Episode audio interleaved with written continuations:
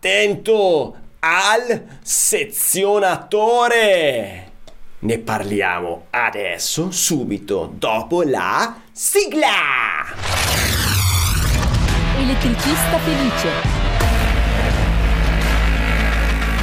A cura di Alessandro Bari.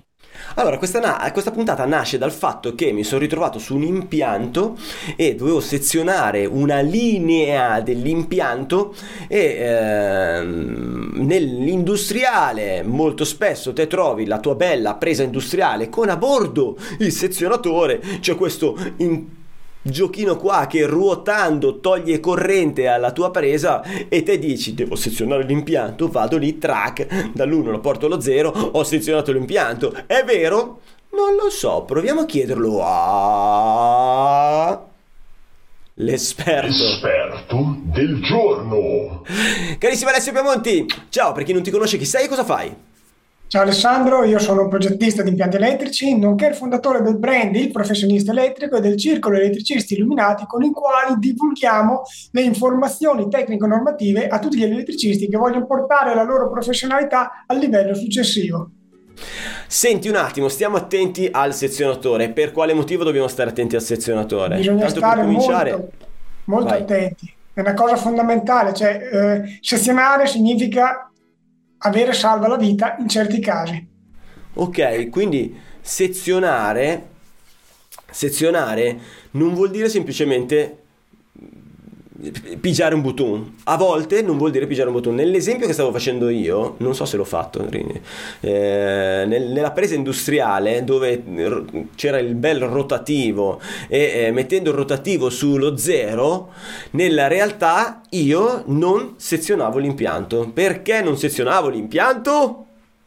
Eh, qui Alessandro vorrei citare una Dai, perla cita. di saggezza che mi ha dato Claudio, Claudio uno degli elettricisti illuminati, che mi ha citato un versetto biblico, Matteo 7,6. Lo leggo perché non me lo ricordo a memoria. Allora, dice questo versetto biblico. Non gettate le vostre perle davanti ai porci perché non le calpestino con i piedi e poi si rivoltino per sbranarvi. Quindi, cosa stiamo qua a fare? A dare le perle ai porci? allora, dai, al di là delle cagate. No, sezionare, eh, facciamo così, faccio un passo indietro. Cosa vuol dire Alessandro sezionare? Allora, sezionare vuol dire aprire un circuito elettrico con la certezza che eh, dalla parte a, a valle del circuito elettrico non ci possa essere in nessun caso alimentazione e quindi che quel circuito sia sicuramente aperto e che neanche un arco, non si possa creare un arco costante elettrico eh, per cui ogni tanto qualche cosa arrivi a valle. Sì, diciamo sezionare vuol dire appunto eh, disconnettere una parte di impianto, quella monte, rispetto a quella valle.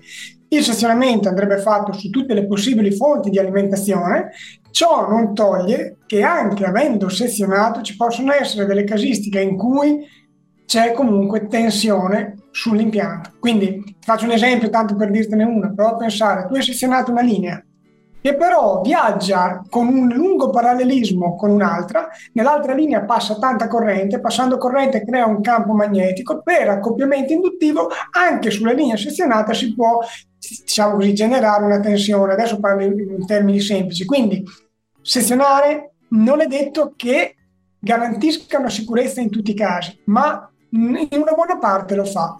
Quindi bisogna disconnettere una parte di impianto diciamo, la parte a monte rispetto a quella a valle su cui andiamo ad operare, anche perché non è detto che abbiamo esclusivamente delle problematiche legate alla tensione, di conseguenza alla corrente, alla scossa, alla folgorazione, eccetera, ma ci potrebbero essere anche avviamenti intempestivi.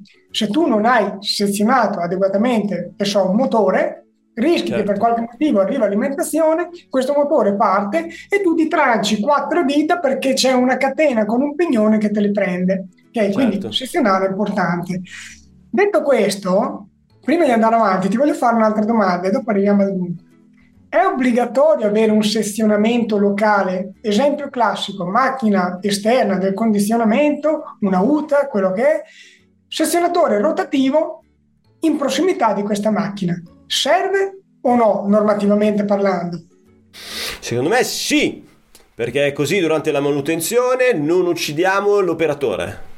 Ora, diciamo che la norma chiede che ci sia il sezionamento, non chiede che sia localizzato. L'importante è che ci sia. Poi è ovvio che se da un'analisi dei rischi emerge che è conveniente tenerlo lì vicino, lo mettiamo lì vicino, ma l'importante è che ci sia questo dispositivo di sezionamento, quindi a monte ci sia un interruttore, un sezionatore, un qualcosa che possa essere staccato e che quindi permetta di sezionare l'impianto. Ovviamente non è sufficiente sezionare, no? Certo. Quando tiriamo giù la levetta, come minimo ci dovremmo mettere il nastro isolante nero, giusto? no, magari, magari, un lucchetto e il cartello. Ecco, e Ciccio, esatto. eh, lavori, stiamo lavorando sulla linea, non uccideteci. Esattamente. E adesso arriviamo all'ultima domanda, che è quella di dire, tutti i dispositivi sono idonei a sezionare? Direi di no. Esattamente.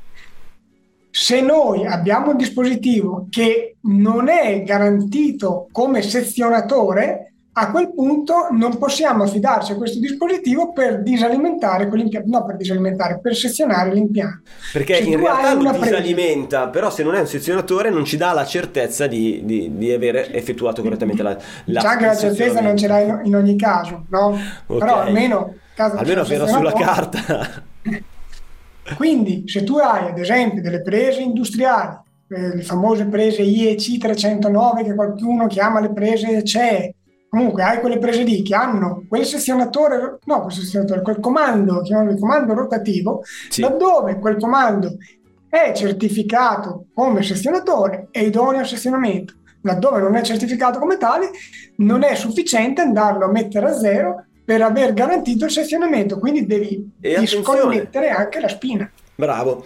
E, e que- questa puntata nasce dal fatto che abbiamo scoperto con veramente stupore che alcune di queste prese, nel caso dell'esempio era una presa Jevis, non era un sezionatore, cioè spegni, togli la corrente, è vero, però non è un sezionatore, è come farlo con l'interruttore della luce di casa, per dire, no?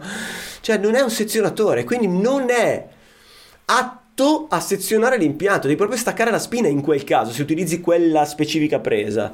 E attenzione, molte prese Jevis, quelle che noi chiamiamo la presa con sezionatore, molte sono sezionatori quei comandi rotativi, alcune no. Cioè quindi fa balla eh, se tu eh, per fare dei lavori o per far fare dei lavori a un, un manutentore gli, gli comunichi che deve solo ruotare a zero quell'interruttore e lui si fa male, sono gran cazzi tuoi perché la comunicazione è errata se quella presa non è un sezionatore, quindi dovresti andarti a vedere le caratteristiche dal costruttore, eccetera. Diciamo che tendenzialmente sulla presa ci dovrebbe essere il simbolino. Il simbolo di sezionatore è barra verticale, barra orizzontale, barra diagonale e barra verticale. Cioè il simbolo di un contatto aperto, no?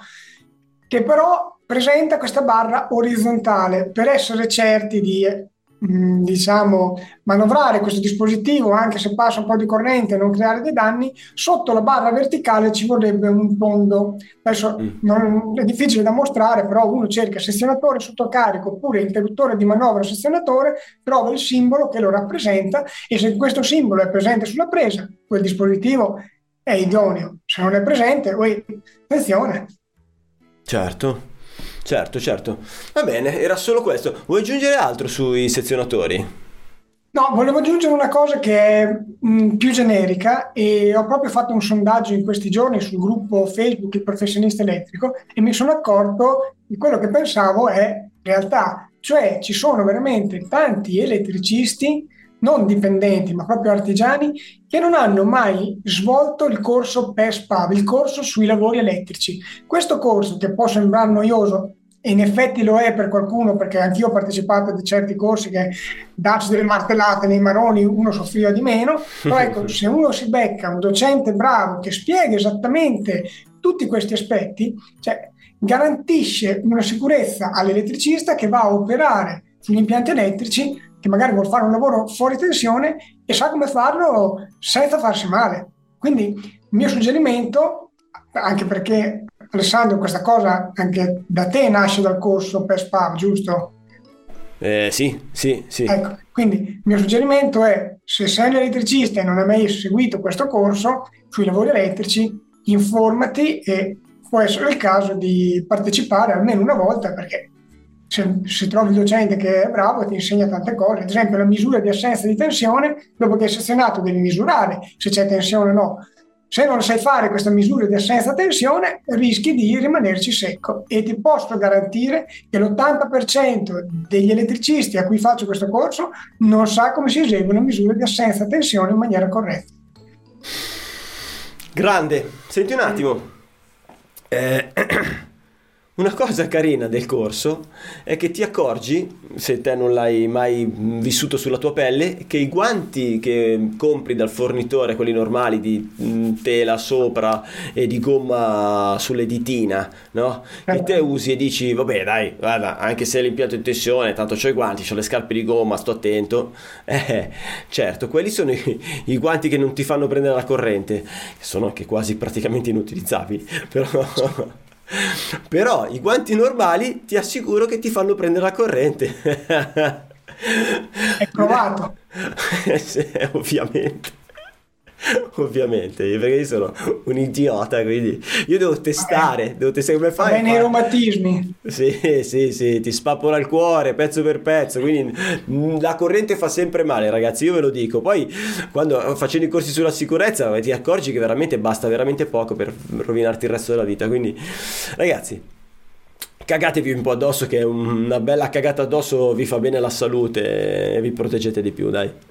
Va bene, niente, era solo questa, questa curiosità de, che, alcuni sezion- che alcuni oggetti che noi crediamo sezionatori in realtà non lo sono e quindi non affidatevi a loro se non ne siete certi eh, per sezionare l'impianto e prima di metterci le mani, ecco, perché diventa una roba veramente pericolosa. Tutto qua, era questo il suggerimento. Eh, Alessandro, dico un'ultima cosa, Vai. proprio per questo motivo, cioè il discorso sicurezza nell'eseguire lavori elettrici, elettrici, all'interno del circolo elettricisti illuminati abbiamo creato una sezione specifica che si chiama Se non lo sai, muori. E vengono raccontate tutte queste cose, come ad esempio eseguire correttamente la, la misura di assenza di tensione dopo aver sezionato anche questo in maniera corretta e, e quindi ritengo che sia una cosa fondamentale per l'elettricista che vuole operare in sicurezza.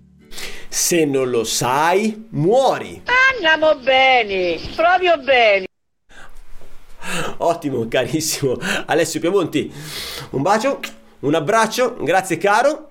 E grazie a voi che ci avete guardato su YouTube o ascoltato attraverso il podcast. Un bacio, un abbraccio e... Aspetta, aspetta, aspetta, aspetta. Aspetta, facciamola così questa. C'ho il guanto, ecco. allora aspetta, aspetta, aspetta, facciamola così. Cosa stai combinando? Ma cosa... e ragazzi...